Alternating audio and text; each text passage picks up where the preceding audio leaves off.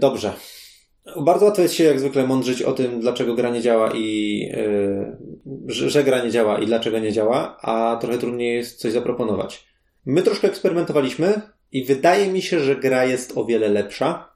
Dla nas na pewno. Zapytam więc was, bo sprawdziliśmy kilka home ruli. Który home rule jest dla was najfajniejszy? I od niego zaczniemy. Słucham pana. Czy ja znam wszystkie? Nie znasz jednego. To ten, którego nie znam. Zgadzam się.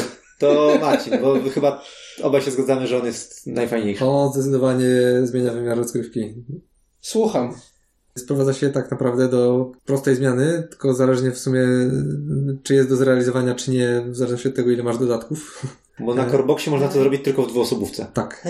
No dobra, słucham dalej. Że kafle nie wychodzą po jednym, tylko po dwa w parach i po prostu pod daną ceną masz dostępne... Dwa kafelki. Aha. Jeden z nich do kupienia. Jeden z nich kupujesz, a drugi się niszczy. Okej. Okay. Poziom decyzji zmienia się z rzeźbie w górę na co by tu zrobić? Ciekawe wybory. Tak, fajnie. Przechodzi od czego nie chcę na co chcę. O, bardzo ładnie to ubrałeś słowa. Czyli to, co teoretycznie w tej grze powinno być. Tak. Zwiększa się wybór, zmniejsza się problem niewpadania pewnych kafli do puli. Tak, pula się robi bardziej zamknięta, bo te kafle wpadają, tylko połowa z nich się pali. Ale są to nasze świadome decyzje. Mhm. Znaczy tak, no wiadomo, połączenia kafli są regrywalnością właśnie tej gry, czyli które pary w jakiej konfiguracji wyjdą, to jest spoko, brzmi spoko. I do tego jeszcze zwiększa się płaszczyzna kontrowania. Mhm. Bo jak patrzysz, o kurde, nie mogę pozwolić, żeby mój przeciwnik to dostał. No i teraz normalnie miałbyś, buduję to, nie ma to dla mnie sensu, albo stawiam jeziora, ale przecież mam kupę hajsu, a teraz masz jeszcze, a z czym jest sparowane to liceum, czy uniwersytet, nie? O, ten drugi budynek ma dla mnie sens. To dopłacam +6, buduję ten drugi i przy okazji zrobiłem mocną kontrę. No i też są ciekawe nieraz wybory właśnie też pomiędzy tymi kaflami, które w parach leżą. Nieraz jest tak, że po prostu oba ci pasują. I no dobra, to który wolę. No tak, ciekawe, no tak. Zwłaszcza, że często one kombują się ze sobą nawzajem. Jest takie, o kurde, a nie czekaj, one chodzą razem. To który dni będzie lepszy? Tak. Prosta zmiana, która wydawało mi się, że zrobi za dużo mikromanagementu z przesuwaniem tego. Na odlew już na koniec, w ostatnich testach stwierdziliśmy, dobra, już nic nie pomaga na ten losowy rynek, spróbujmy to. Po pierwszej grze zagraliśmy i nie było efektu jak ostatnio, że gramy partię Suburbia i już nie wiem, po prostu tak wiesz, zmęczenie materiałem, że w sumie to niesmak jest. Zagrajmy jeszcze raz. To było spoko. W sumie po tej drugiej było tak, że czas nas goni, więc już dzisiaj nie zagramy, ale tak w sumie... Można by było jeszcze. Można by trzecią jeszcze. Tak, no naprawdę. Spoko się grało. Czujesz wtedy grając, że jesteś panem swojego losu, oczywiście nie licząc kontr przeciwników, ale jesteś w stanie zbudować te jakąś tam, wiesz, coś na kolory, coś na jakąś strategię. To wszystko zaczyna mieć sens wtedy. Rozumiem oczywiście, że jeżeli robisz jezioro czy bazowy kafel, to 3 razy 2 to wywalasz całą parę. Tak. Zawsze cała para się kasuje, tylko że jeden z tych kafli ewentualnie trafia do ciebie jako budynek lub jako jezioro, albo oba wylatują, kiedy robisz 2 razy. Więc fest. Marian, twój ulubiony home rule poza tym? Albo... Nie, no brzmi super. Generalnie brzmi fajnie, bo ten jednak losowy rynek bardzo krzywdzi tą grę. I bardzo te obietnice, fajne kombowanie i budowanie sobie swojego małego ogródka bardzo psuje, tak? I tutaj to brzmi jak fajna rzecz do zrobienia, do spróbowania. Jedyną wadą jego jest to, że na podstawowym pudełku kafli wystarcza tylko, żeby zrobić to na 2 osoby. Znaczy myślę, że na 3 osoby można by też tak zrobić, tylko trzeba by pamiętać, że położyć na przykład kosteczkę na deku tam C czy na deku B, że musisz jeszcze z tych wszystkich kafli, które się straszowały podczas gry, przetasować je i wylosować 3, żeby jeszcze, czy tam ileś tam, żeby jeszcze starczyło. Można to chałupniczo obejść, ale o wiele łatwiej jest, jeżeli sam koncept gry wam się podoba, kupcie dodatki. Jest jeszcze większa pula kafli, która bez tej zasady byłaby jeszcze bardziej losowa, bo jest otwarta. Aha. I jeszcze w ogóle mogłoby się przez całą grę szare nie trafić z tak dużą pulą. A tutaj nagle możesz dodawać więcej kafli z dodatków, grać na więcej osób i pula jest cały czas, po prostu dawaj sobie po kilka dodatków tak, żeby pula była cały czas mniej więcej zamknięta. Żeby te kafle, które wylatują, było ich niewiele. Zawsze można dodać drugi podstawkę drugą kupić sobie. Mieć więcej kafli. To nie jest LCG. Boostery do tego? Do Suburbii? Nie, dobra. Dobra, to wspomnę ci jeszcze o drugą. Paczka 5 niebieskich kafli. Szarych w pierwszej erze. Kurwa, znowu firma PR. To już 10. Boże, jaka to byłaby gra. Powiem Ci od razu o drugiej zasadzie, którą wytestowaliśmy też ostatnio, już w nią nie grałeś, czyli to, że dorobiłem nakładki na rynek i w fazie A nie ma dodatkowych cen 2, 4, 6, 8, 10, tylko w fazie A jest od 1 do 5 rozpiętość. A w fazie C testowaliśmy już oba tryby, czyli albo, że najniższa dopłata zaczyna się od 3, a najwyższa kończy na 15. I wtedy wydawało nam się, że nadal jest spory zapas, znaczy jest nadal zapas z hajsem, więc zagraliśmy sobie jeszcze na taki trudniejszy, że od 4 do 20 są przeskoki. I nie było jakoś hardkorowo, a kafle atrakcyjne typu firma PR, bo nadal testowaliśmy, czy firma PR nie jest przegięta, które weszły, po prostu były za drogie. I było czas, żeby zrobić z nich jezioro ewentualnie lub poczekać i zastanawiać się, czy to kupić, czy to przerobić na wodę, nie? Tak, to cieszy mnie, że to zadziałało, bo tak, te problemy z nierównością rynku to drugi problem rynku de facto, tak? I tu fajnie też że to rzeczywiście działa, bo fajnie. Jedyne, co nie działa, to jest to, że w jednej grze zapomnieliśmy przed fazą C nałożyć nakładkę, bo się o tym nie pamięta, ale to na przyszłość będę te nakładki kładł na deku C i na deku B, czy tam na deku C i na początku na setupie i wtedy będę pamiętał, że... No wiadomo, bo to jest taka chałubnicza dokładka, inaczej się tego sensownie nie da zrobić, ale jakby cała idea obniżenia kosztów WA, bo tam jest za ciasno i nie ma tego hajsu i nie ma skąd go wziąć i trzeba jeziora robić. A w końcu robi się głównie A jeziora, co tu dużo mówić. A z kolei, że C to tam chlastamy tym hajsem na lewo i prawo, to było złe. Tak, więc fajnie to jest drugi fajny dodatek, który mi się podoba. Mod. No, naprawdę działa. A nie jest strasznie skomplikowany, tak? To jest proste. Poza tym wtedy te ery się czymś różnią, nie? Nie tylko, że wchodzą ci lepsze budynki, tylko rzeczywiście czujesz, że pykła nowa era. Tak, nie, bardzo ładnie się skaluje z tym, że na początku cię generalnie na rzeczy nie stać normalnie, znaczy masz mniejsze środki, a tutaj po prostu te dopłaty dzięki temu są mniejsze i się wyrównuje. Twój ulubiony home run? A przypomnij mi jeszcze, jakie są. Grzebaliśmy przy celach, mini dodatek z kredytami i brak kafla końca gry.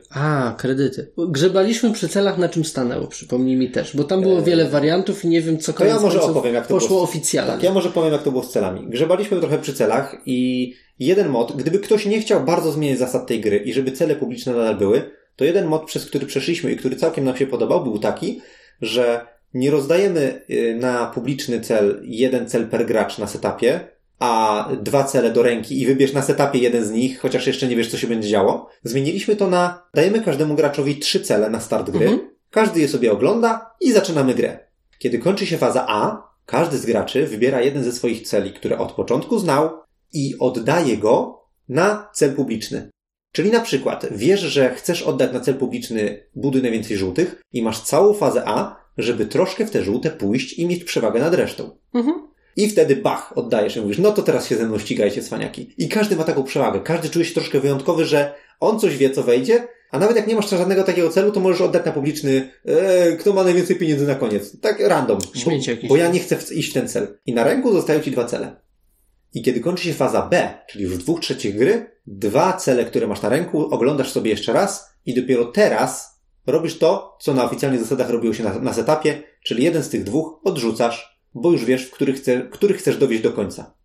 I to działa o wiele lepiej niż oficjalne zasady. Oj tak. Nadal jest problem z tym, że są nierówne punkty za te cele, więc czasem cię może setup pokarać, ale... Tak, nadal są cele najmniej, które są dziwne i tak dalej, ale jest to dużo lepsza zmiana niż przede wszystkim co to za pomysł, żeby wybierać sobie cel, jak nie wiesz, co się będzie działo w grze, tak? Znaczy, w wielu grach to działa, ale w wielu grach masz inny wpływ na kształtowanie swojego losu niż tutaj.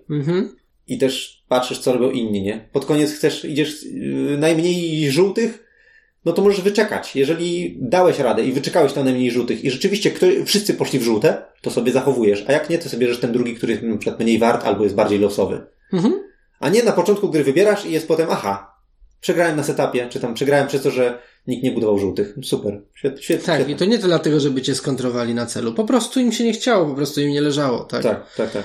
Oczywiście tu zawsze jest problem z tym, z tym, co mówiłeś, że można sobie, wykładając cel publiczny po fazie A, że można sobie tam spróbować się zbudować, chyba, że ci się wylosuje cel na szare. Tak, przy 2 szarych wdeków w fazie A, jest duża szansa, że tutaj sobie akurat przewagi nie zbudujesz. Ale, to jest taki drobiażdżek. To dużo lepiej działa niż podstawowe zasady, na pewno. Tak, a na koniec doszliśmy do tego, że i na to chyba też w sumie nie grałeś, że po pierwsze każdy cel jest wart 20 punktów. Mhm. Na to nie grałem. I to jakby wydaje się zbalansowane w końcu. Plus opcjonalnie remisy to połowa tego. Tak, plus jeżeli zremisowałeś, to dostajesz tylko dychę, a nie grałem na jakiś wariant z remisami. Mhm. A poza tym działa to tak, że na start każdy dostaje 5 celów, więc w grze czteroosobowej rozdajemy wszystkie cele, tylko nie wiemy jak są rozdane między ludzi. Masz na początku 5 celów. Po fazie A wybierasz jeden z nich, który możesz rozliczyć i po prostu na 3-4 odkrywamy, który chcemy rozliczyć. I jeżeli rzeczywiście zaliczyłeś go, to sobie go kładziesz obok planszetki i na koniec gry to będzie dla ciebie 20 punktów. Na koniec gry, jak już tam te wszystkie czerwone linie przejdziemy i tak dalej. No ja. A jeżeli jest na remisie, to sobie, nie wiem, go do góry nogami kładziesz albo kładziesz na nim jakiś znacznik, że on jest na remisie zrobiony. Jeżeli nie zrobiłeś żadnego celu po fazie A, to po prostu nie oddajesz żadnego kafla, nadal masz do dyspozycji 5. No tak, wiadomo, straciłeś slot na... Straciłeś 20 lub 10 punktów, ale nadal masz dużą gamę do wyboru. Po fazie B to samo. Z tych celi, które zostały ci na rynku, wybierasz jeden, który możesz rozliczyć lub rozliczyć na remisie, wykładasz i po fazie C to samo. Działa to fajnie. Grałem w mniej doszlifowaną wersję tego, czyli że dostajesz 4 na rękę i mają różne koszty. Znaczy te nagrody punktowe. I to też fajnie działało już. I to wtedy już dobrze działa, to już naprawiało te typu mniej najwyższy, najniższy wskaźnik, albo mniej akurat najmniej lub najwięcej gotówki w tym momencie gry. A to dasz radę zrobić. Dasz radę doprowadzić do takiej sytuacji, żeby to zrobić. Tak, ja w tamtej grze przecież zrobiłem najmniej dochodu i najwięcej dochodu. No. W jednej grze bo się dało. Tak, tutaj takie bardzo fajne decyzje taktyczne. To fajnie działa.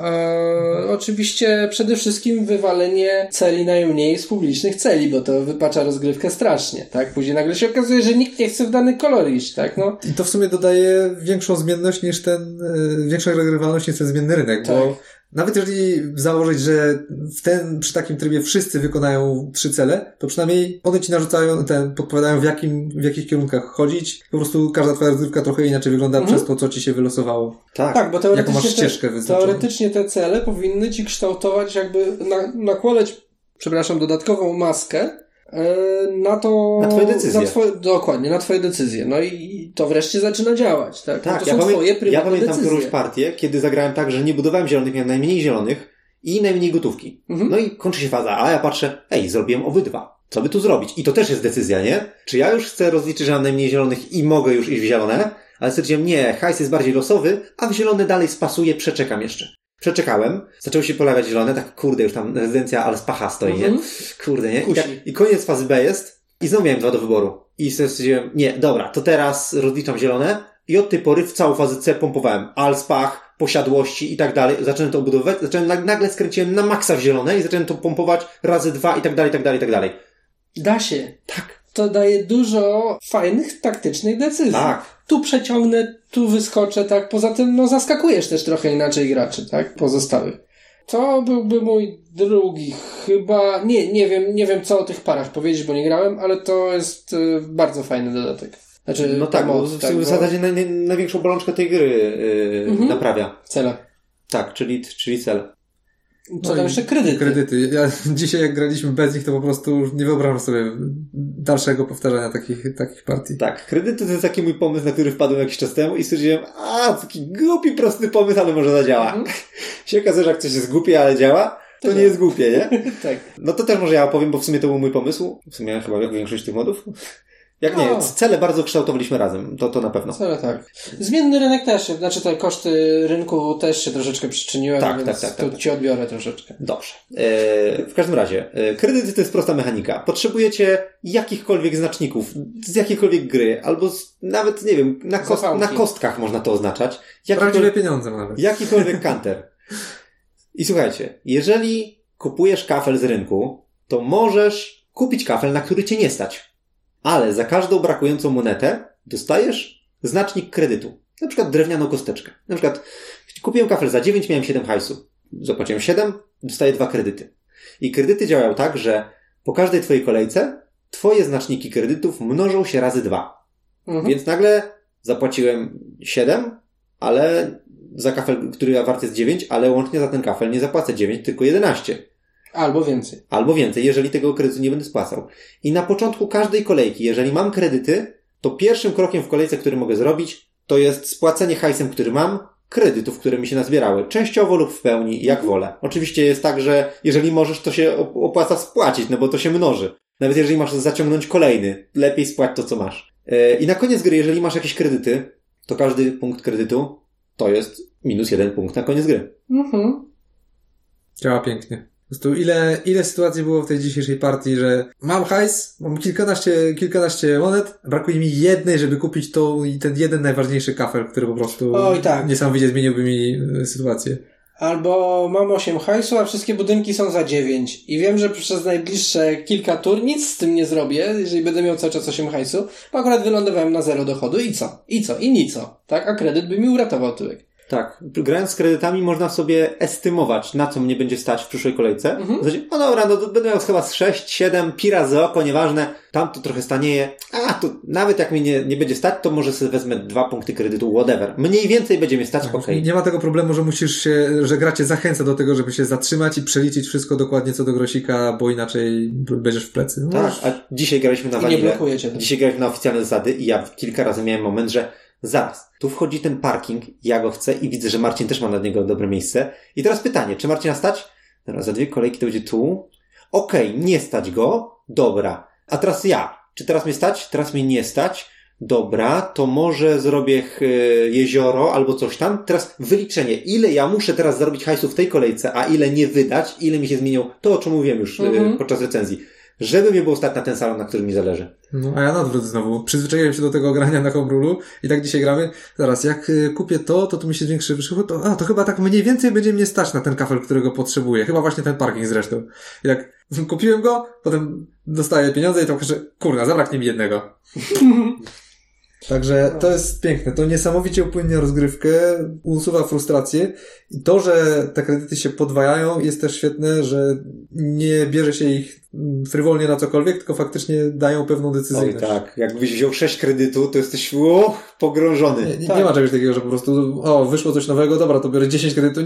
Nie bierzesz 10 kredytów, to nie jest dobry pomysł. Tak, poza tym rzeczywiście to myślenie o tym, żeby jak najszybciej go spłacić, bo będziesz później w czarnej D. Jeżeli tego nie zrobisz, to też jest dobre, bo to rzeczywiście gdzieś tam hamuje te zapędy. Nie wiem, na ile te zmienne koszty dopłat na rynku troszeczkę niwelują na tyle problem tych braków w hajsie na rynku, że te kredyty ciutkę mniej są istotne niż bez tego, bo grałem tylko bez tego, że masz stałe 2, 4, 6, 8, 10 we wszystkich erach i na kredyty i to rzeczywiście było bardzo pomocne. Tutaj, jeżeli by oczywiście tą fazę A trochę jakby udostępnić, znaczy jakby spowodować, że jest bardziej dostępna dla ludzi, to podejrzewam, że te branie kredytów na samym początku się zmniejsza. Ta potrzeba dociągania kredytami, bo jednak cię bardziej na te budynki stać, a nie rzeczywiście. Ale to i tak chyba jest dobra rzecz. I tak masz na tyle mało pieniędzy, że jednak jest wiele sytuacji, kiedy ci brakuje po prostu na starcie tych. Tak, to nie jest tak, że jeżeli zmniejszysz sobie, czy tam zmienisz te koszty rynku, to już nagle kredyty zaczynają nie działać, tak? To jedno z drugim nadal fajnie chodzi chyba. Działa, bo graliśmy i bez, i z, i tak czy inaczej działa. No to super. Jest ostatni home run, który używamy od kilku gier, czyli wywalenie kafla i jeszcze jedna runda. Czyli robię po prostu tak, że jak setapuję deck C, to zamiast robić tam 3 stosy na przykład na 3 osoby 9, 9, 5, to zamiast tego po prostu robię, 9, 9 i z tych ostatnich 5 biorę tyle, ile jest graczy. I wtedy jest dokładnie maksymalna możliwa długość gry, jaka mogłaby się wylosować, gdybyśmy grali z tym kaflem i gdyby on się trafił po prostu na sam koniec możliwie.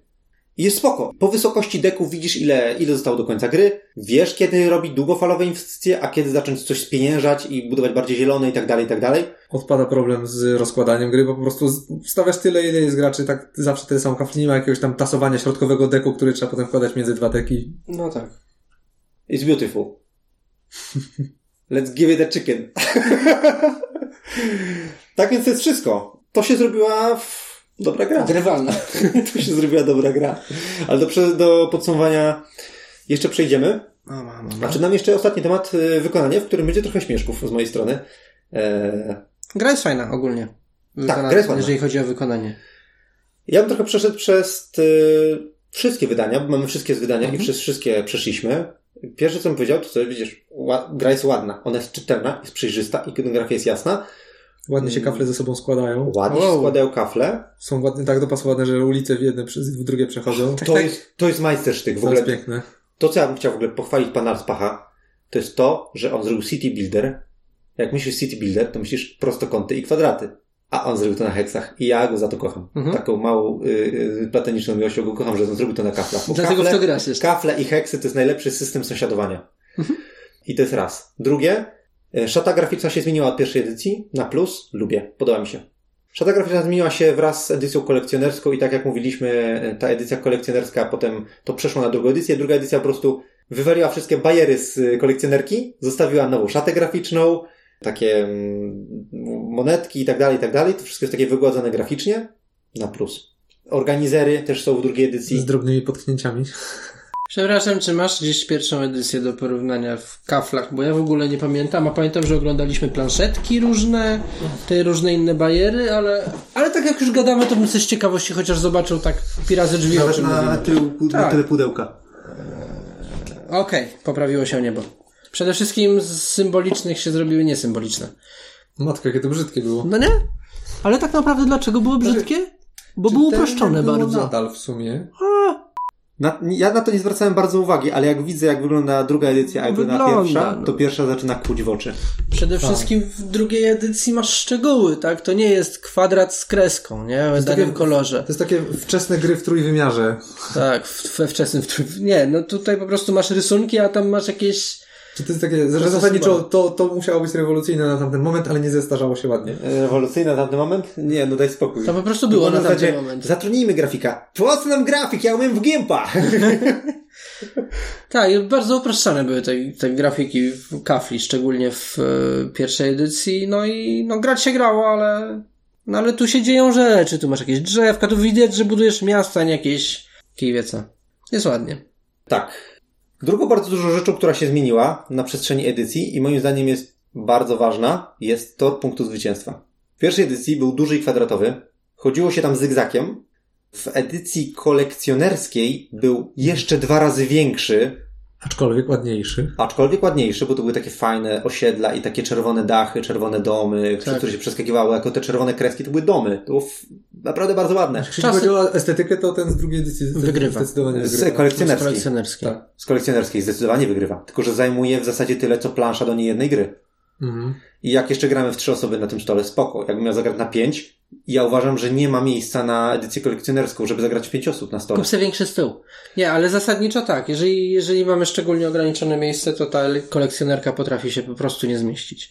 Chociaż jeżeli by się mieściła, to dla mnie jest lepsza niż jedynka. Ale to wiesz, ja się wolę zachwycać ilustracjami na heksach, niż patrzeć na tor zwycięstwa, który tak, jest ładny, ale użytkowość tego, co jest w drugiej edycji, tego, co oni tutaj zrobili, że to jest taki malutki, ściśnięty, bozie, jak ja tego potrzebowałem. Żeby tak mało miejsca zajmował rynek i tor punktu zwycięstwa. Okej. Druga edycja, czyli 3 wydanie de facto. Tak, najnowsza edycja. Tak. Znaczy, to z punktu widzenia rzeczywiście organizacji gry na stole, jak najbardziej mały tor, lepszy od dużego toru, bo jest mały. I też piękne to, że pomyśleli, że jest dwustronny i na jednej stronie idzie rządkami, a po drugiej stronie zygzakiem. Jak kto woli. Tak, bo w pierwszej edycji był zygzak, w kolekcjonerskiej było rzędami, że od lewej do prawej zawsze wchodziłeś. A nawet nie wiem. A tutaj i my mieliśmy wtedy spory. Ja mówiłem, że ja chyba wolałem zygzakiem, ktoś tam mówił, że tak jest lepiej, czy na odwrót. Mhm. I tutaj w drugiej edycji zrobili dwustronny i grasz tak jak chcesz. No oczywiście nie trzeba było zmieniać designu toru, żeby zrobić dwustronny, wiadomo, bo i w jednym i w drugim, i w pierwszej i w kolekcjonerskiej dało się zrobić jakby nie zmieniając nic dwustronny, owszem, ale pomyśleli dopiero wtedy. To jeżeli chodzi o zajmowanie miejsca, jak najbardziej druga edycja wygrywa, ale jeżeli chodzi o ładność i czytelność, dla mnie osobiście jest najgorszym rozwiązaniem. Bo po pierwsze, mówimy o tym, że są zygzaki, nie zygzaki. To jest najmniej czytelne w drugiej edycji, bo jest najbardziej ściśnięte. Tak, te czerwone pałeczki są bardzo cienkie i czasami jak się zaczynają na nowym poziomie, to ja tak przykuwam do tego uwagę, żeby tego nie przeoczyć. Poza tym różnica między torem, który idzie po kolei, a zygzakiem to są te strzałeczki, tak tylko. Więc jeżeli nie pamiętasz, że po tej stronie drugiej są strzałeczki, i nie pamiętasz, w którą stronę grać, to musisz sobie też czasami policzyć, czy to dobra, to jest 27, to ja w tą stronę nie skręcam, tak? Ale to troszeczkę wygląda, jakbyś patrzył na wieżowiec typu stal, szkło i bez jakichś wyraźnie oznaczonych pięter i chciał policzyć, które piętro na którym piętrze ty pracujesz. To się wszystko zlewa dla mnie. Zobacz, że w pierwszej edycji, jak miałeś te zawijasy, to miałeś takie wielkie...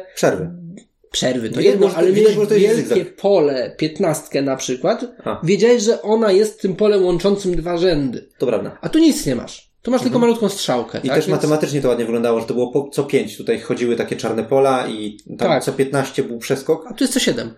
Tak. To jest trochę dziwne. To jest dziwne i tak naprawdę no musisz sobie policzyć i jakby dodać to, co jesteś, plus punkty, poszukać tego na torze i się tam przestawić, a później polecieć sobie palcem po tym torze i policzyć kreski. Tak, to słabe jest. Mi się najfajniej w sumie chyba grało z torem z kolekcjonerki, gdyby nie to, że zajmuje od cholery miejsca. To prawda. Użytkowo się z tobą zgodzę, że czytelnościowo, że druga edycja kuleje troszkę tym, że jest tak naćkana. Ale dla mnie ona i tak, jeżeli chodzi o tor zwycięstwa, i tak wygrywa. Ale to, że tak mało miejsca zajmuje. Gdybyś miał kolekcjonerkę, która zajmuje tak mało miejsca, a wyglądała jak kolekcjonerka, abstrahując od tego, czy to da się zrobić, to by wygrywała tamto rozwiązanie. No, gdybym mógł połączyć dwa plusy, to bym połączył, ale tak się nie da, więc to jest kwestia... opcje, które są... Uważam, że zmiana jest i tak na plus. Tak, to jest kwestia, co tak naprawdę stawiasz sobie bardziej na świeczniku, tak. Bo jeżeli gramy w trzy osoby i mamy stół, na którym się mieścimy, to dla mnie, a tak było, to w sumie dla mnie kolekcjonerka, znaczy, powiedzmy, wielkość kolekcjonerki wtedy nie przeszkadza i jakby to wtedy nie jest minus, tak. Dobrze. Są dwa psikusy związane z torem zwycięstwa. Jeden pewnie znacie. Tak.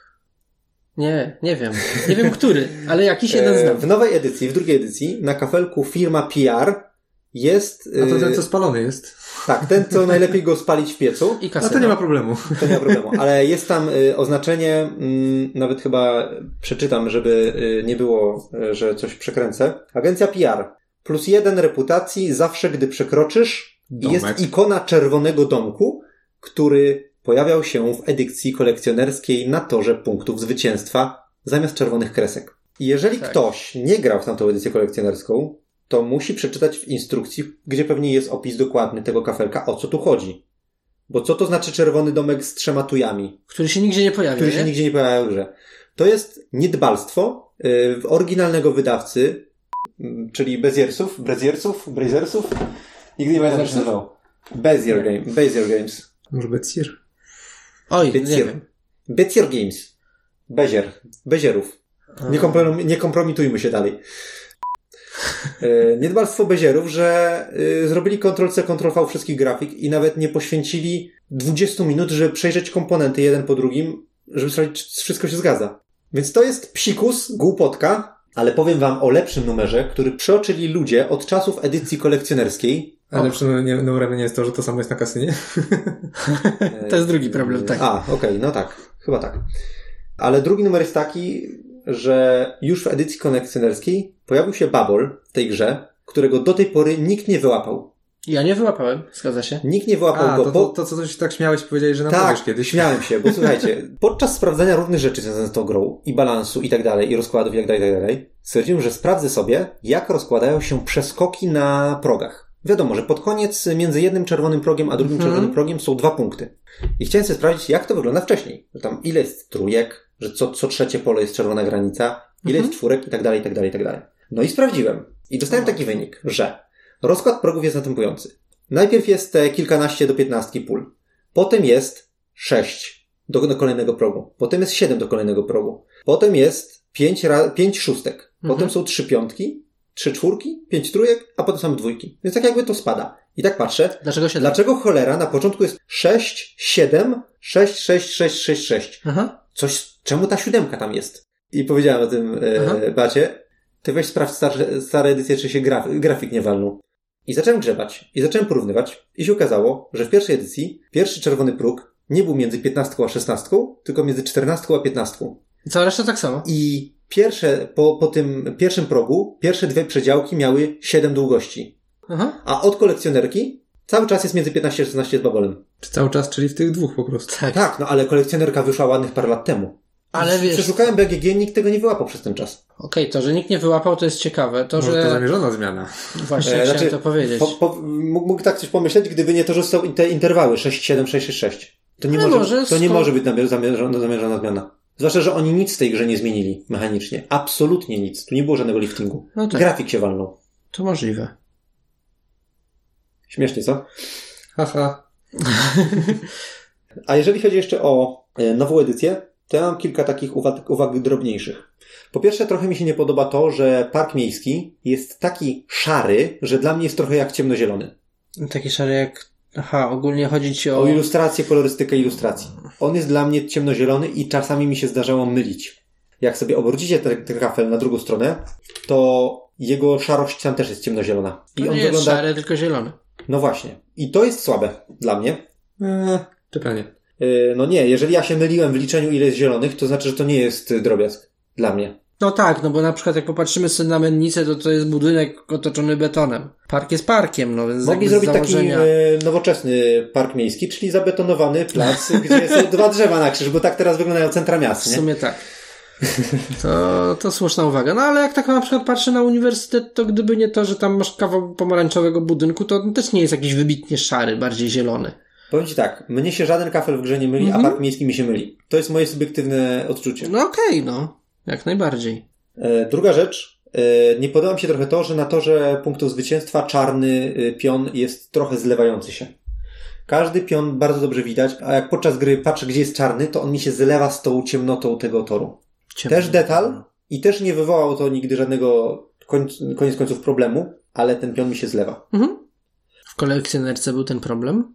Tam były jaśniejsze pola. Jakoś nie, tam były inne jaśniejsze pola. No. Znowu kolekcjonerka lepsza na torze. I trzecia i ostatnia rzecz jest taka, że która jest minusem plusem, bo jeżeli kupujesz sobie nową edycję Suburbii, sam corebox, to tam jest taka rada na wypraskach, z których wyciskasz elementy, żeby te wypraski wsadzić pod spód, pod plastikowe inserty. Mhm. Dlaczego? No, przeprowadziłem test, wyjąłem je i potrząsnąłem trochę pudełkiem, tak jakbym niósł torbę z planszówkami do kolegi. Wszystko w środku było wywalone, bo plastikowe, przezroczyste nakładki na te fajne inserty, które można położyć na stół i tam monetki w nich podawać, są tak luźne, że w ogóle się nie trzymają. Więc musisz wsadzić te tekturowe wypraski puste pod spód, żeby to ci nie latało w środku, jeżeli pudełko nosisz pionowo. No bo te inserty, no nie masz jednego wielkiego insertu, tylko kilka, więc zasadniczo gdzieś te wypraski na startowym setupie gdzieś musiały się zmieścić, tak? W kolekcjonerce też był ten problem. Jak kolekcjonerkę przysyłali do ludzi, to wszystkie tekturowe wypraski do wyciskania były pod spodem pudełka, po prostu folią zgrzaną, żeby po prostu w środku już nie zajmowały miejsca, bo tam wszystko jest na ścisk dopasowane. No, okej. No, nie jest to może jakieś wybitne rozwiązanie. No i w retailu to byłby problem, żeby tak zrobić. Właśnie, no więc właśnie. W retailu zrobili tak, że tekturowe wypraski wsadzasz pod spód i teraz plus minus. Minus jest taki, że po pierwsze albo ich nie wsadzisz i ci będzie wszystko latało w środku, albo je wsadzisz i zwiększasz ciężar pudełka o 20%. Bo gra waży 1600 gram, a z wypraskami waży 2 kilo. To jest 20% do wagi pudełka. 25. 20 zmniejszasz. A nie, przepraszam, 23%. Tak, masz rację. 23%. No dobra. Zwiększasz o 23%. A od całości to jest 19% ważył wypraski. Mhm. I to jest plus minus, bo jeżeli kupujesz samą podstawkę Suburbii i stwierdzasz, że to ci wystarcza, to jest minus. Ale plus jest taki, że jak kupujesz dodatki, to wywalasz w zasadzie pudełko od dodatków, bo wszystkie plastikowe inserty mieszczą ci się w tym małym pudełku coreboxa. I to jest mega. Bo porównaj sobie rozmiar kolekcjonerki, a porównaj sobie rozmiar drugiej edycji, która zawiera to samo, tylko nie zawiera metalowych monet, nie zawiera wielkiej wieży, która była podajnikiem, która była bajerancka, ale trochę przerost formy nad treścią, jak dla mnie. I generowała jeszcze ten problem zresztą, że nie widziałeś, kiedy kończy się A, kiedy B, a jak grasz na Suburbia Inc. z dodatek, to gdzie tam patrzysz, kiedy się kończy A, to chcesz wiedzieć, kiedy się kończy A, bo się tam rozlicza bonus misję. Tak, no w podstawce to nie boli, że kończy lub nie kończy, ale chyba, że zastosujemy nasze home rule, gdzie zmieniamy koszty rynku, to wtedy fajnie wiadomo, by było. Ale zasadniczo nie. Ale masz kolekcjonerkę ze wszystkimi dodatkami, to chcesz wiedzieć, kiedy się zmienia A na B. No tak. No to, a masz wieżę, do której władujesz kafelki, ona jest takim fajnym podajnikiem, że wysuwasz ze spodu, wszystko fajnie działa, tylko że koncepcyjnie to się trochę wywala. No i jednym takim plusem wykonania w sumie kolekcjonerki, którego tutaj nie masz, to były takie drewniane znaczniki, które dostałeś restaurację, bierzesz sobie drewniany widelec i kładziesz na swojej planszetce i wszyscy widzą, ile masz restauracji. To jest super. Wszyscy widzą, ile masz lotnisk. Niekoniecznie tylko po prostu ile na stole jest. Tak, to bardzo ułatwia liczenie. Tak się zastanawiasz, co kupić. Tak, tam gramy teraz bez tego i bardzo to boli. Bardzo mi na początku to bolało, ale od kilku już... Około 10 gier chyba gramy na tą nową edycję tylko i już mi tego w ogóle nie brakuje i tylko czasami się tego typuje. Dwie restauracje są na stole, tak? Tak, okej, dobra. to gramy dalej. No tak, ale no to tak, jest taki miły dodatek, który fajnie by było mieć jednak, bo to jednak tak, pomaga. Tak, bardzo tak. Pomaga do okazyjnego grania, dopiero jak się mocno ogrywa tą grę, to przestaje przeszkadzać. Mhm. Tak, więc z mojej strony temat wykonania podsumuję tym, że dla mnie druga edycja wygrywa. Zdecydowanie.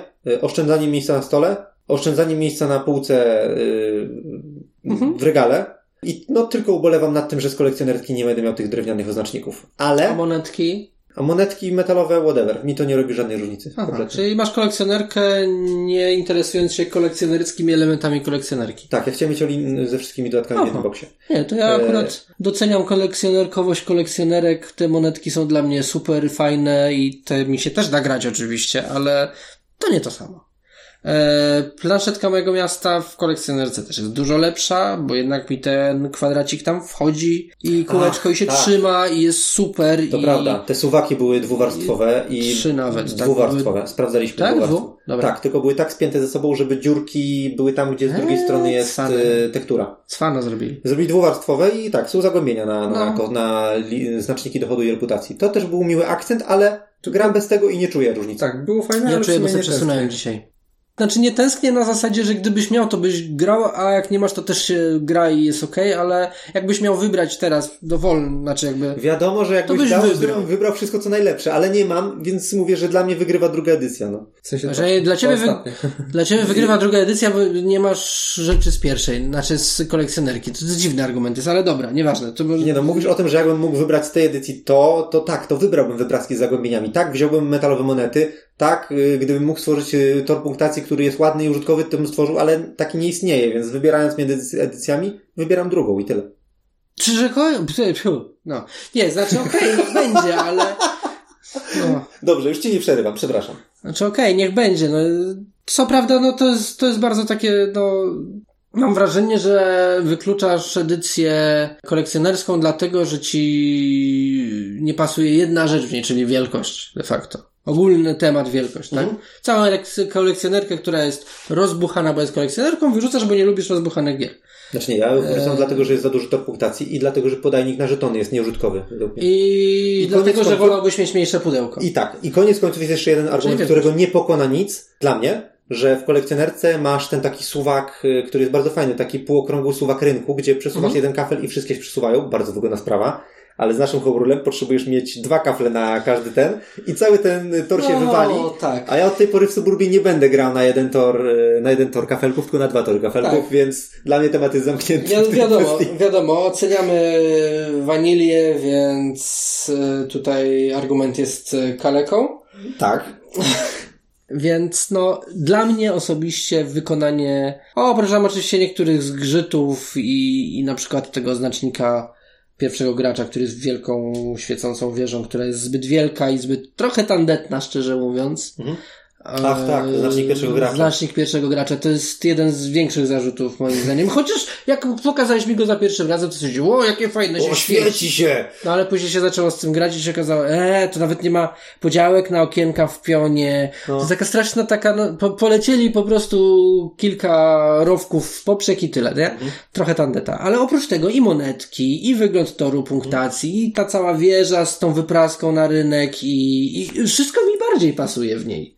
Gdybym miał miejsce, gdybym nie miał problemów, których nie mam, czyli że muszę to trzymać na półce, że mam za mały stół, że to noszę do kogoś. Gdybyś miał wybrać, co grać, tak, to grałbyś w kolekcjonerkę. A tak robię, bo przychodzę do ciebie. Rozumiem. Tak, piony pierwszego gracza dla mnie też wygrywa w drugiej edycji, więc dziękujemy wydawnictwu Portal za przesłanie drugiej edycji do recenzji. Tak jak się umawialiśmy, moim zdaniem najlepsze wydanie, które do tej pory wyszło. I wszystko jasne. A w polskiej wersji nie znalazłem, a jak słuchacie, ja szukam różnych błędów i różnych baboli przyszukuję i nie znalazłem żadnego błędu, więc szapoba, bardzo ładnie wydana polska edycja. Znaczy... Nie no, znalazłeś tor. Tak, ale to jest błąd Beziersów, a nie portalu. Mieliśmy tam pewne zastrzeżenie do tłumaczenia Waterfrontu, który jest takie troszeczkę krzywe, mam wrażenie. To się nazywa Biuro Nieruchomości Nadwodnych. To nawet nie wiadomo, co po polsku znaczy. Tak szczerze, bo cała reszta... To się nazywało w oryginale Waterfront? Waterfront, chyba po prostu. Waterfront coś tam. A może. Chyba Waterfront. Waterfront Office? Waterfront. Nie, Waterfront chyba po prostu. Maybe Baby. Dobra. To taki w sumie dziwny zgrzyt, że nie wiadomo o co chodzi, ale... Tak, wszystko zasadniczo. Waterfront podstawowo tłumaczone jako nabrzeże po prostu. W pierwszej edycji? Nie, w sensie w słownikach. A. Co to jest? Znajdę to w internetach? Da się w to grać? Spróbuj. Które na BGG? Czyli dla ciebie kolekcjonerka. Marcin? Jest dużo rzeczy ładnych dla mnie w kolekcjonerce, ale akurat sam tor mi się zawsze nie podobał. Tak, i wydawał mi się tandetny ten plastik i w sumie te wypraski, które... A, ten dystrybutor do rynku, tak? O to chodzi. Mhm. I tamten i te wypraski, w których rzeczy są w pudełkach, w pudełku przechowywane, jakoś tak zawsze odrzucało mnie od tego. Mimo, że wielu elementów jest bardzo ładnych, tak jak właśnie ten tor punktacji, czy te tory graczy. Tu się zgodzę, rzeczywiście. Tam chyba jest dziwna kolorystyka tego plastiku, po prostu zastosowana. Ale tak samo jak tutaj. Tu też są jasno-niebieskie te wypraski, aczkolwiek nie ma białych przykrywek, które... Wiesz co, ale taki inny. To jest inny niebieski. Może kwestia odcienia, tak. Może... Tam jest jaśniejszy. Tam wygląda jakby taki... Kojarzy mi się ze starymi plastikami trochę, albo z wytłoczkami z jakichś produktów spożywczych, takich tańszych. Mhm. Taki dziadowy plastik, powiedzmy, niedofarbowany, tak. Albo coś tego typu. Nie oceniając samej jakości tych wyprasek, tylko... one wyglądają dziadowsko. Jak no, tak biednie trochę. Znaczy... Czyli kończąc swój wywód? Koniec końców wolę ostatnią edycję. Najnowszą. Dziękuję wydawnictwu Portal Games za przysłanie egzemplarza gry do recenzji. Bardzo ładnie wydana gra, nie mam zastrzeżeń do polskiej edycji. Okej, mi się nadal monetki z kolekcjonerki bardziej podobają. I to wygrywa. Znaczy monetki były ładne, ale w sumie i bez nich też się da. Bo oczywiście, Nie mamy kolekcjonerki, to mamy nie kolekcjonerkę, tak? Ale wolę monetki z kolekcjonerki. A ja bym chciał jeszcze poruszyć jedną rzecz, czyli użytkowość tych plastikowych insertów, które można teoretycznie wywalić na stół, żeby robić setup i zostawić na stole, żeby służyły do dystrybucji dóbr podczas partii. Wszyscy o tym mówią, że to takie super, że pomaga przy grze i ja tego nie rozumiem. No ale że niby co, że ten insert z moniakami, które trzeba by później do konkretnych przedziałek wkładać, jak się oddaje pieniądze, by się coś kupuje? A po co to komu? Ja powiem tak. Gdyby ten insert był zrobiony w taki sposób, że on by był wciachnięty tutaj na pół i byłyby tutaj przedziałki pieniędzy i tutaj przedziałki pieniędzy i że tutaj byłyby jedynki, piątki, dziesiątki, tu były jedynki, piątki, dziesiątki, to byłyby dwa inserty, które ja mogę na nieważne ile osób gram postawić w dwóch miejscach na stole, to bym kochał wydawnictwo Bezier Games za to, jak to zrobili. A tak nienawidzisz. A tak to jest jeden duży insert, który stawiam, gdzie 70% powierzchni tego insertu to są rzeczy, które musiałem rozdać na setupie. Bo to są komponenty graczy plus slot na wsadzenie piona pierwszego gracza i tylko jeszcze na dwóch brzegach przeciwległych są monety. To nie jest nawet tak, że te monety są po jednej stronie wszystkie, żebym mógł to postawić tak, żeby ludzie mieli blisko tej jednej, a drugą gdzieś tam ukryć za paczką chipsów. Wiesz, że nie trzeba tam sięgać, tylko tak blisko w jednym miejscu są wszystkie rodzaje monet. Poza tym mówimy o insercie, który jest tylko do monet de facto. Tak. Monet, które są trzy rodzaje w różnych kolorach, które możesz wywalić na stół jako kubkę i sobie dać radę z tym. Tak, ale właśnie dzięki insertowi nie musisz i to jest generalnie fajny pomysł, że mogę to wystawić i powiedzieć bank już stoi. Czyli w teorii byś nie musiał, bo my w sumie i tak wywalamy, żeby był zasięg na... No jak grasz na więcej niż dwie osoby, to i tak musisz zrobić dwie pule hajsu, żeby wszyscy sięgali. Nie? Tak, a poza tym jeżeli nawet siedzisz koło tego insertu, to koniec końców nie wkładasz tych monet do insertu, bo ci się nie chce ich rozdzielać co chwilę. Tak. Więc i tak kładziesz obok. Kładziesz na kubkę i sobie wybierasz. Tak, to prawda. Więc nie, dla mnie nie. Jak najbardziej. No ja właśnie też nie. A ten drugi insert, z którego bierzesz kafle do setupu, no wziąłeś je i co? No fajnie, że nie latają po pudełku, fajnie, że są takie przegródki, ale to i tak nawet kafle A, kafle B i kafle C musisz oddzielać na kilka stosów, żeby się zmieściły. No nie jest tak, że bierzesz A i kładziesz na taki poziom, bo to mogły być poziomy, że wsadzam A, kładę bokiem, bach. Tak. Leżą. Tak. Nie jest tak. Muszę to rozdzielać na równe kubki. A nie, tu dwa za dużo, to będą się zsuwać, to przełożę. To nie jest dobry użytkowy insert jakiś specjalnie. Znaczy, to jest insert. To jest insert, nie ma się czym jarać, Dokładnie. Nie, naprawdę, ja nie rozumiem zachwytu, Tak, a jego użytkowość podczas gry, to wiadomo, nie używasz. No jest w pudełku. Tak, Więc... Spełnia swoją rolę, że to w czasie, jak spakujesz to leży, to wszystko ładnie i nie lata po pudełku, ale... Tak, jak na tym się zaczyna i na tym się kończy. Tak, fajniejszy był ten insert z kolekcjonerki, bo tam miałeś te widelce, lotniska i tak dalej. I jak to wywaliłeś na stół, to miałeś przegródki na widelce i lotniska i fajnie, tak? I monety też tam były. Był jeden insert w kolekcjonerce, gdzie były zarówno drewienka do oznaczania symboli specjalnych, jak i monety. Stawiałeś to na stół, wszyscy mieli, znaczy nie wszyscy mieli blisko, ale przynajmniej było wszystko w jednym miejscu. Tak, to tam insert był lepszy, Kolejny plus kolekcjonerki. Dziękuję. To co? Co sądzimy o grze Suburbia? Może to masochizm, ale zawsze ją lubiłem. To jest słowo, za które Marcin mnie nie cierpi, ale ja uważam, że ona jest miodna. O. Ja bym powiedział, że lubię jej podstawową mechanikę, ale no, niestety zawsze mi coś nie pasowało w niej. Głównie chyba właśnie przez ten rynek, jak teraz doszliśmy. Mhm. Także na podstawowych zasadach to jest chyba dla mnie taka... Koniec końców chyba przez to, ile... Jakie ja zawsze miałem do niej podejście, to chyba na podstawowych zasadach to jest jednak dla mnie trójeczka. Wow, myślałem, że dwója powiesz i się zastanawiałem, czy to moja trójka to nie jest... Nie, no nie aż taka tragedia. Wysoka. Ale po prostu nie było tego czegoś. Natomiast z tym, co udało nam się wypracować, to myślę, spokojnie może walczyć o piąteczkę. Dobre homrule zrobiliście. Nieźle. Weszły, mocno wyszły naprawdę. Tak. Ja powiem tak, u mnie jest podobnie. W sensie na podstawowych zasadach przez sentyment i właśnie tą taką miodność tej gry, że jakby ona jest ze mną 10 lat. Ja do niej lubiłem zawsze wracać, mimo że czasami mnie kopała jakaś tam partia i czułem takie, kurde, co jest nie tak? Czemu tak się ten... I w końcu jak docisnęliśmy, zrozumieliśmy, że jest właśnie problem w celach i problem w rynku. Te cele wiele osób widzi, agencje PR wiele osób widzi, problem z rynkiem troszkę mniej osób widzi. Ale to naprawdę jest spory problem. I w momencie, gdy sobie to uświadomiłem, to jest to gra, którą nie opracowując tych homruli, zostawiłbym w swojej kolekcji i grałbym czasem casualowo, ale koniec końców była to dla mnie 3 na szynach. Na szynach za kasyno i filmy PR. To jest 3 na totalnych szynach. I naprawdę trójkę dostaję tylko za to, jak bardzo mi się podoba jako City Builder. I te wszystkie sentyment. Tak, znaczy nawet nie za sentyment, bo to jest naprawdę przyzwoita gra. Ona jest niezła, ale przez swoje wady sprawia, że nie mam ochoty do niej często wracać i nie chciałbym do niej często wracać i raczej na luźne takie granie familijne, gdzie po prostu poróbmy coś, nie? Z homerulami to jest dla mnie zdecydowanie 4. Dobra gra. Mhm. No właśnie, z homerulami to zaraz, bo ja to ciężko się wypowiedzieć, bo nie grałem ze wszystkimi na ostatecznych wersjach. Podstawka, no... Zagraliśmy teraz podstawkę i... No to jest trójka. To jest gra, w którą zagram sobie od czasu do czasu, ale żeby w nią pykać, to niekoniecznie. No i rzeczywiście to będzie taka trochę... No... Czasem się zdarzy, żeby to jest takie bieganie na bosaka po kamieniach. Jest, niby biegnę, a jestem bliżej sam celu, ale to jednak trochę boli. Więc, ale nie na tyle, żeby przestać. Znaczy, to, wiesz, no chodzi o to, że jakby to jest trochę masochizm jednak mimo wszystko. No, ja bym nie przesadzam. Ale to była subiektywna opinia. To jest różnica ogrania i nieogrania podwójnych kafli. Znaczy tak, wiadomo. No, ja nie grałem, więc się tutaj nie wypowiem. Fajniej jest grać w działającą grę niż w niedziałającą grę, ale tak, tą taką podstawową koncepcję budowania kafelków i bonusów z kafelków bardzo lubię i to jest fajne. I tutaj już nie wnikając, jak bardzo mnie bolą te problemy mechaniczne, to jest po prostu trójka. A na homerulach na te, na które grałeś. Na które grałem, no to będzie 4, bo to się da grać i jest spoko. A co dalej? No podejrzewam, że co najmniej z plusa dostanie, bo te homerule, tak jak opowiadaliście, te końcowe, brzmią bardzo fajnie.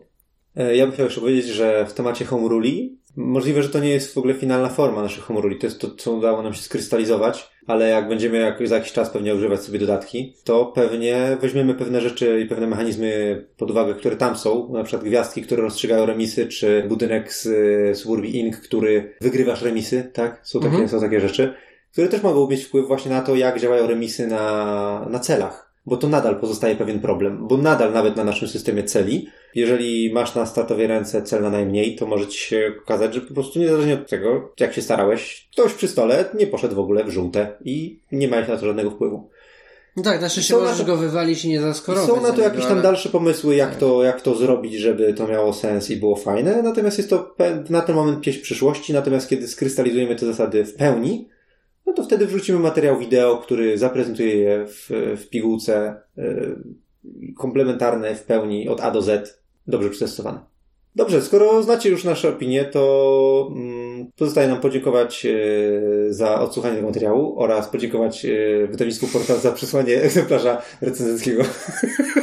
Matko. Ale dziękujemy, tak. Już ci nigdy więcej nic nie przyślą z zażenowania. Dziękuję. My się nagadaliśmy długo, więc kończymy. Dobrej nocy, dobrej dalszej trasy i zapraszamy do kolejnych odcinków. Do usłyszenia. Cześć! Hej! Aha.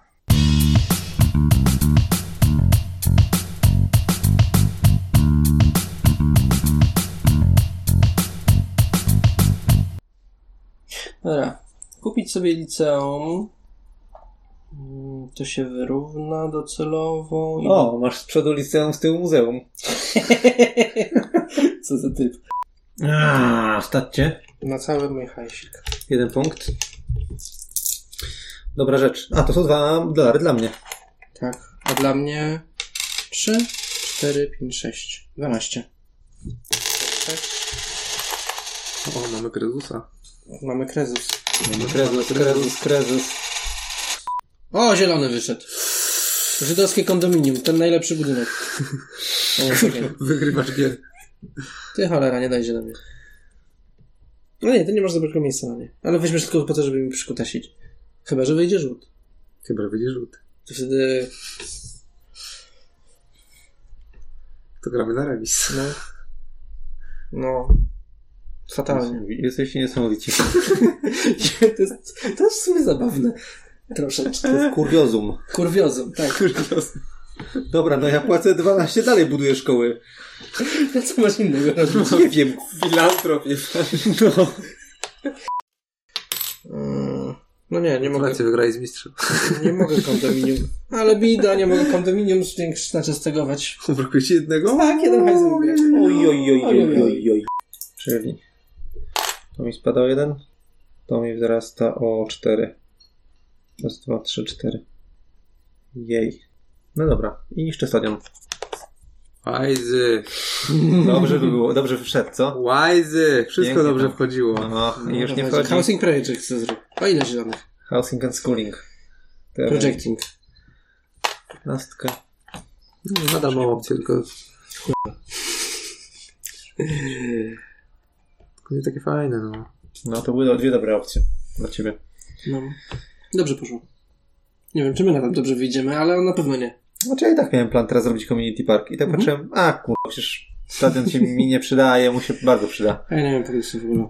Ja byłbym sobie na środku i potem obudowywał tą zieloną zarazą, któraś tej... Tak by było. A tak nie będzie. Teraz sobie wbuduję niebieskie... Marcin, każdy kogoś stracił. Ja straciłem mennicę, ty straciłeś stadion. Ja? A ty jeszcze coś stracisz. Poproszę 4 na pełę. No dobra, muszę zmienić próg. W takim razie. Co za bzdura.